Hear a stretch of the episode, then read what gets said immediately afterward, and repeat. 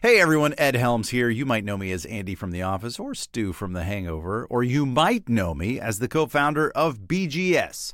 I know, I'm just as surprised as you. They let me co-found something. But here's the thing, we're doing it again. Yeah, this time we're leaping into our other deep love, the vast and vibrant world of country music, with something we're calling Good Country. Now this isn't just another newsletter. Think of Good Country as a place. A place where you can explore, learn, and dig into all of what makes country good. Seriously, country music has so much going on these days, and it's coming from so many different deep and soulful places, and we're here to cover all of it, just as we've done for bluegrass and roots music at B G S for over a decade. So sign up now at good country b g s dot substack dot com, and let us bring you the many sides of country music straight to your inbox. Good Country. It's a nice place to be. Hey, it's Cindy Howes from the podcast Basic Folk, where we have honest conversations with folk musicians. Check out our very special two hundred fiftieth episode featuring an interview and performance with Basic Folk co-host Lizzie Ngo. I feel like most women I know have an experience where they've been working and working and working to perform and to execute and to please everyone else. And then things sort of fall apart a little bit in some way or another. And partying can actually be a really important step towards getting free, because it shows you where you need to fall apart, and being on the dance floor, like in community with mm. other women and mm-hmm. in community with queer people. Mm-hmm. Like for me, those experiences have been so important. This time, Lizzie is on the other side of the mic talking about and performing songs from their brand new album, Halfsies. Basic Folk's two hundred fiftieth episode with Lizzie Ngo is streaming now on the Bluegrass Situation Podcast Network. Join us there or wherever you get podcasts. From B G S and Osiris Media, you're listening to The Shift List, where chefs talk about the music that fills their kitchens, restaurants, and recipes. I'm Chris Jacobs. This week, our next chef from Austin, Texas, Mark Buley, chef and partner at Odd Duck and Sour Duck Market. So in two thousand nine, Bryce Gilmore opened the Odd Duck Farm Food Truck to Trailer with his brother in South Austin. The trailer featured dishes utilizing fresh and locally sourced ingredients, which was still something of a novel idea at the time, and it became the cornerstone philosophy behind all of their endeavors moving forward, including the eventual brick-and-mortar version of Odd Duck and the more casual Sour Duck Market. Mark Buley, originally from a small town in Wisconsin, journeyed to Austin in twenty twelve to partner with Bryce, whom he cooked with during a small stint in Aspen, Colorado, in anticipation of Odd Duck opening as a restaurant. They've been working together ever since, and in the last decade, the Odd Duck Collective has become a staple of the Austin food scene. Fun and interesting, not too serious, but done well. Now, Chef Mark and I had a chance to speak prior to the stay-at-home orders that have since closed Odd Duck and Sour Duck for dine-in service, and as I revisited our conversation for this episode, it struck me how intentionally communal these restaurants are. The space of Sour Duck in particular, it's a bakery, a cafe, coffee shop, outdoor patio. It's a multi-service kind of place that's designed for you to stay a while. And while they're both open for curbside pickup as things in Austin still move to fully reopen, listening to this conversation was a reminder of how much we've temporarily lost and took for granted, but also serves as a hopeful promise of what we'll get back when the time is right. So in the meantime, if you want to bring the Odd slash Sour Duck ethos into your own home, wherever you live, order a copy of The Odd Duck Almanac, a recently released annual cookbook slash magazine style publication that's as true of a representation of the restaurants as you can get while we wait for everything to reopen. If you like what you're about to hear from Chef Mark Buley, head to odd duck almanac dot com to get a copy. So from the time before, recorded in the upstairs office at Sour Duck Market, this is Chef Mark Buley in Austin, Texas. Well, my name is Mark Buley. I'm a chef partner at Odd Duck and Sour Duck Market. Uh, my business partner, Bryce Gilmore, uh, we're partners in those businesses, and then he also has uh, Barley Swine. And, um, and Odd Duck started as a truck. Odd Duck started as a truck in two thousand nine, um, and then Odd Duck opened as a brick and mortar in two thousand thirteen, very end of two thousand thirteen. Yeah. Um, and we ran Odd Duck for a while until we felt like the whole fold was ready to uh, to grow together and to do. And you came property. out for that. For I that. came out for Odd Duck, so I yeah I actually arrived in Austin in two thousand twelve, um, just in anticipation of Odd Duck opening as a brick and mortar. Um, Bryce and I had cooked together in Aspen at the Little Nell Hotel. Okay. He was in Aspen for the Food and Wine Classic, where he was nominated for Best New Chef, and he was like, hey, we're doing Odd Duck as a brick and mortar. Um, well, how do you feel about being the day-to-day chef? And I jumped ship from the restaurant that I had opened there for a guy who needed a pet project, and um, came straight to Austin, and the rest is history, as they say. Yeah, and so you grew up in Wisconsin? Yeah, I grew up in western Wisconsin, spent uh, my undergrad at the University of Wisconsin Stout doing a hotel and restaurant management program. Oh, that one's at um, in Menomonie, Wisconsin, so near Eau Claire.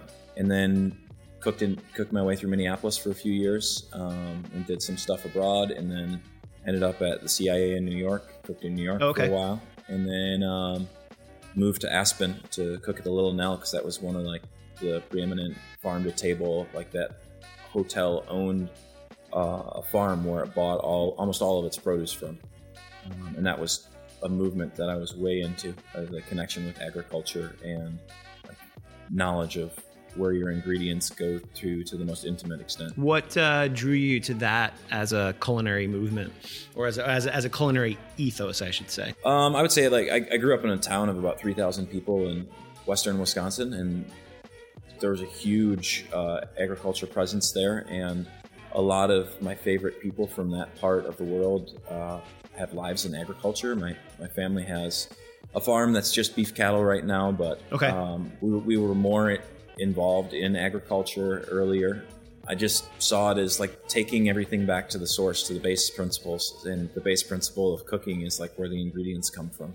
Why do you think Odd Duck took off in the way that it did here when, when Bryce started it as a truck and, and evolved into the brick and mortar that you got involved with in twenty thirteen? Well, I think the the biggest reason it took off is he totally exceeded expectations from from the word go. I mean, Bryce had worked at some of the best restaurants in San Francisco, and then ended up at the Little Nell. And the Little Nell is, I mean, constantly producing James Beard nominees mm-hmm. for uh, either chefs or for sommeliers. And that became like an epicenter of food and wine. And he took the things that he learned in both San Francisco and in Aspen at the Little Nell, and then came and opened a food truck. And just in kinda, Austin. Is he from here? He is from here, born and raised. His family's a restaurant family. His dad is Jack Allen, and they, they've got, his dad's got Jack Allen's Kitchen. He's got four or three or four of those, and then he has another restaurant called Salt Traders, which are awesome restaurants, but they're like at a volume that we that we haven't uh, experienced yet. Got it.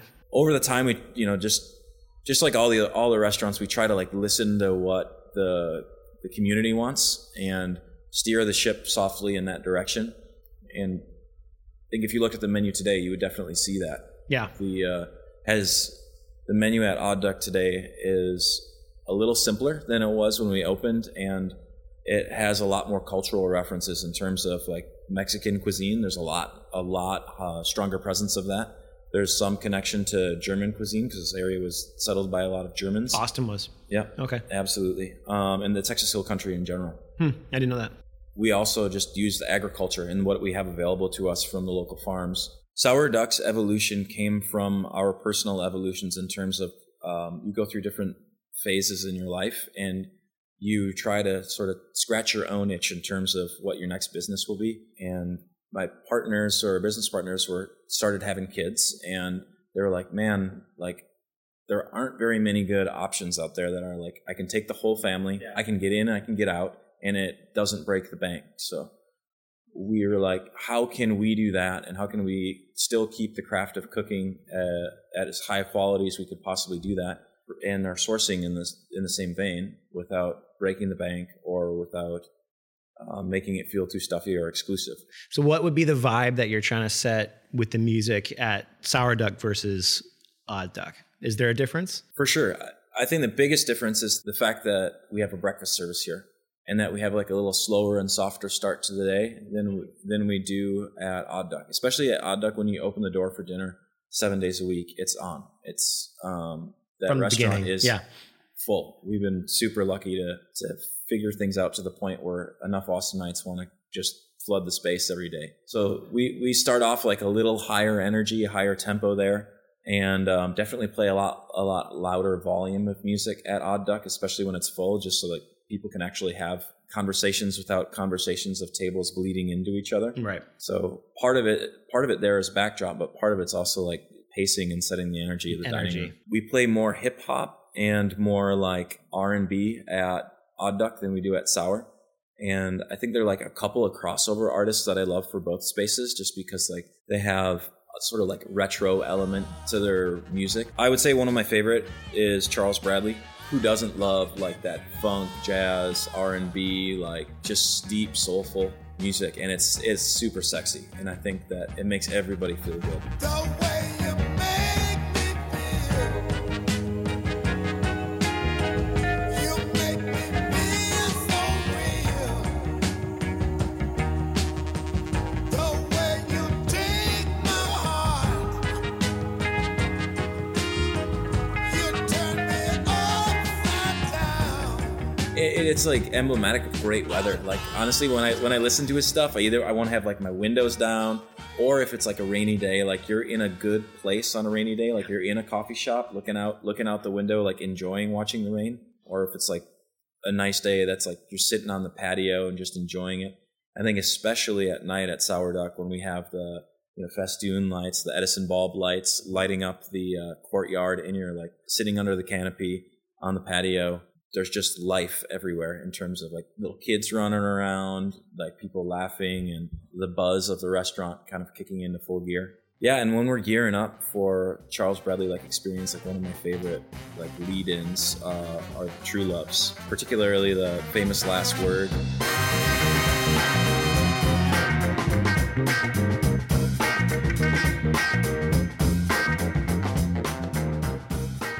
I think sometimes the perfect bridge piece is like all instrumental. Yeah. Because you can like softly change the channel and not have it feel so like jolting genre to genre. So you're like, oh, this is a nice instrumental piece. It could be, it could go anyway. It could be anybody playing it. And it's like a perfect like passing of the torch into something that is, yeah. you know, have a little bit more presence in the dining space versus being like a backdrop. As a rule, like we try to play, like especially during the work week, like chill hop type uh, music that is like perfect sort of coffee house. Like I'm gonna get a whole bunch of work done, or like a very soft entry to the day, and that's in the guest space. So one of my favorite ones, and it, maybe it's like a little too you know, literal, is is M T B R B, and it's damn, damn fine, fine coffee. coffee.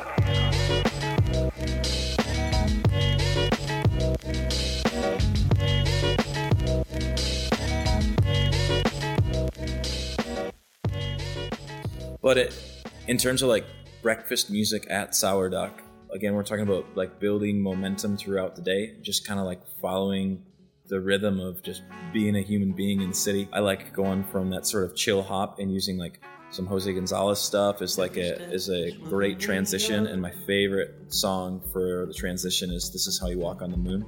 Moving, it's moving me up. Every step is moving me up. Moving, moving me up. Each tiny, tiny move is all I need, and I jump over. Is it like starts off super chill, and then horns kick in, and then throughout the song, the horns take over a little bit more, and you can't help but like nod your head to that. Yeah, yeah, for sure. There are several Austin artists that I that I totally love. I think like bluegrass as a genre does really well in Texas, um, especially like either in Austin or towards Wimberley. Like that's where Sarah Jaros is from. I love her stuff. When I begin to crumble and the walls begin to fall, someone please keep me humble. Wooden Wire, like they're much more classical, uh, a classical brand of bluegrass where they're playing like the set list that most of the pickers know. Long before the day he first saw her, long before he knew she was one, long before he raised her three daughters and a son, he would ramble around about the city, often till he'd see the morning sky.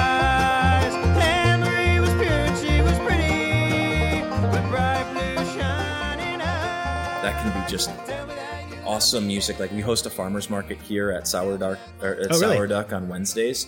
And uh, a perfect backdrop for that is either bluegrass, that's more classic. Otherwise, we have a local small band called String Theory. They play gypsy jazz for that.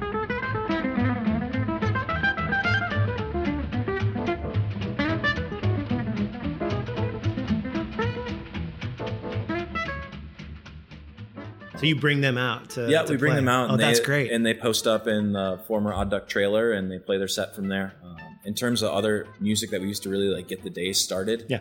Um, there are some, there's like some jazz that everybody seems to like that. Uh, some people can agree that, on. Like, yeah, that can agree on. I think like jazz is such a polarizing style, and especially the, the stuff that feels experimental. It's like, because there's a dissonance to it, and some people can handle and embrace the dissonance, and others are like, Like, why don't you just play the notes that you want instead of being like, it's the notes I'm not playing, man. You know, like, or, it, or it distracts. It, it, it ab- can kind of take you out of, of what of, you're trying to focus on. Yeah. And I mean, you're using you're using music so often to put you into a flow state. Mm-hmm. And that's why, like, I find myself, like, finding a song that's really great for the morning or really great for critical times throughout the day and trying to use that song as an anchor to, like, being like, I like the, the mindset that this song puts me in. Where it takes you. My wife's a therapist, and she like tells me about the power of being able to change mindsets based on cues and triggers. Like really? That. So, you know, music's a really excellent one. Can you go through some specifics throughout the day and what some of those might be for you? Um, I mean, number one, the, the wake up song, uh, the Bygone by Volcano Choir is definitely one for me. Date that bygone, laying near the lights of the nights of the northern lodges. There's a border road, no one slips, slides or stopping, and the neighborly sleeping in a coffin with enough keef. On a, when I absolutely am having the hardest time, like focusing and really hammering through a task, I'll put on um, Wolf Like Me by T V on the Radio.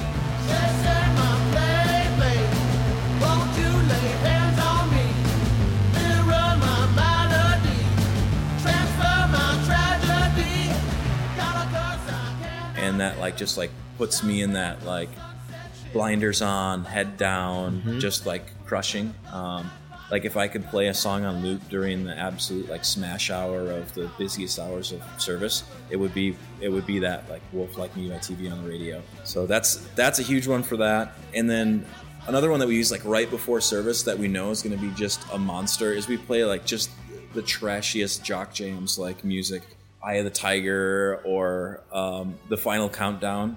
Like one of the one of the former sous chefs at Odd Duck, he would say he would sing it The Final Wipe Down, and he would wipe down and shine like all of the stainless steel right before service started. So like the kitchen was gleaming, and you were in that like you were in that spot mentally. It's the final countdown.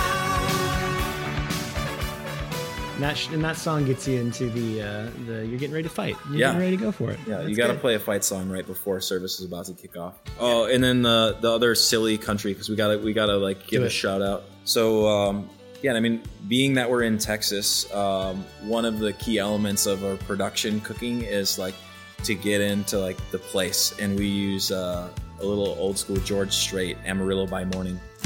Amarillo by Morning. Up from San Antone,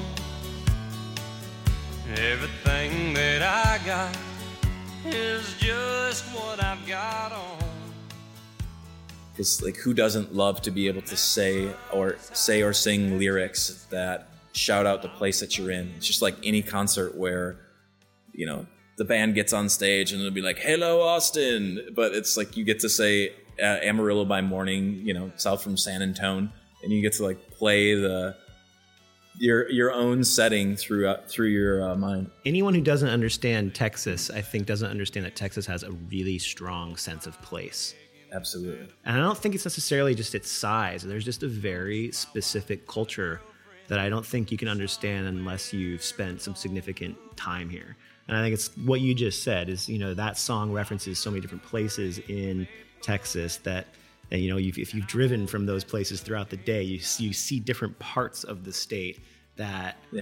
kind of bring it all together as this like one holistic you thing. Can, yeah, you can play it in your mind's eye, like hearing that song and like just imagining that journey. And, you know, I mean, Texans are some of the proudest people on the planet. Uh, it's like my business partners and my wife and I, like, we poke at each other about that constantly. And I constantly am making fun of Texas, but it's like uh, poking fun at your brother, you know? You like, you like love it, but you don't want to admit like you love it as much as you do. uh, being not, having not been born here and having like the outsider's view and the insider's view of the same place, um, and that contradiction. And yeah. How long have you been in Texas now? I've been in Texas nine years. Do you consider yourself a Texan? I don't. I don't. Um, I feel I feel like a lot stronger connection to Texas than um, in the last year or so than than I had previously, and it you know it's growing in a different way. Um, I think part of that is like owning a home here, having my in-laws here. They have a they have a ranch a couple hours west of Austin, and like I I totally I get the Texas experience a lot more. Like when we're out at their ranch, and you get to see like sort of wild landscape and experience like the Texas that, you know, so many people fell in love with in the early days of yeah, you know, of the state. Yeah. Uh, best sunsets in the country. Yeah. Yeah. I definitely, I will definitely say that Texas takes the cake on sunsets of places that I've lived. I grew up in Hawaii and Los Angeles, and I'll give Texas the sunsets. Right. I mean, a Hawaiian sunset's pretty nice, but yeah. They don't have the sky. The sky is not as big. Yeah, I don't. So. I don't think you're going to hear too many complaints about a Hawaiian sunset either. like, I I gotta say, like we were talking about the, the connection in between food and music, and one of my absolute favorite um, chef philosophers, I'll call him, was uh, Charlie Trotter, and he had an amazing quote on the connection and. Uh, It was about jazz music, and he said a jazz musician can improvise based on his knowledge of music. He understands how things go together. For a chef, once you have that basis, that's when cuisine is truly exciting. So everything's based on an understanding of a craft and its base elements, and you can start to riff from there in both cooking and in music. And that, to me, is the deepest parallel and like a true understanding of the various arts and crafts of both cooking and music. Thanks to Chef Mark Buley, partner at Odd Duck and Sour Duck Market in Austin, Texas. Be sure to check out their unique cookbook slash almanac slash restaurant love letter, the Odd Duck Almanac, over at odd duck almanac dot com to bring some of their magic into your own home. The Shift List is produced by me, Chris Jacobs. Our executive producer is Amy Reitnauer, with help as always from the entire B G S team, including managing editor Craig Shelburne, associate editor Justin Hiltner, marketing guru Joseph Klingel, and all the amazing writers and contributors that make B G S the best source for roots culture redefined. Special thanks to Osiris Media. Check out their entire roster of music and culture podcasts over at osiris pod dot com. If you love The Shift List, please leave us a review or rating over at itunes dot com slash the shift list. I'm Chris Jacobs. Thanks for listening.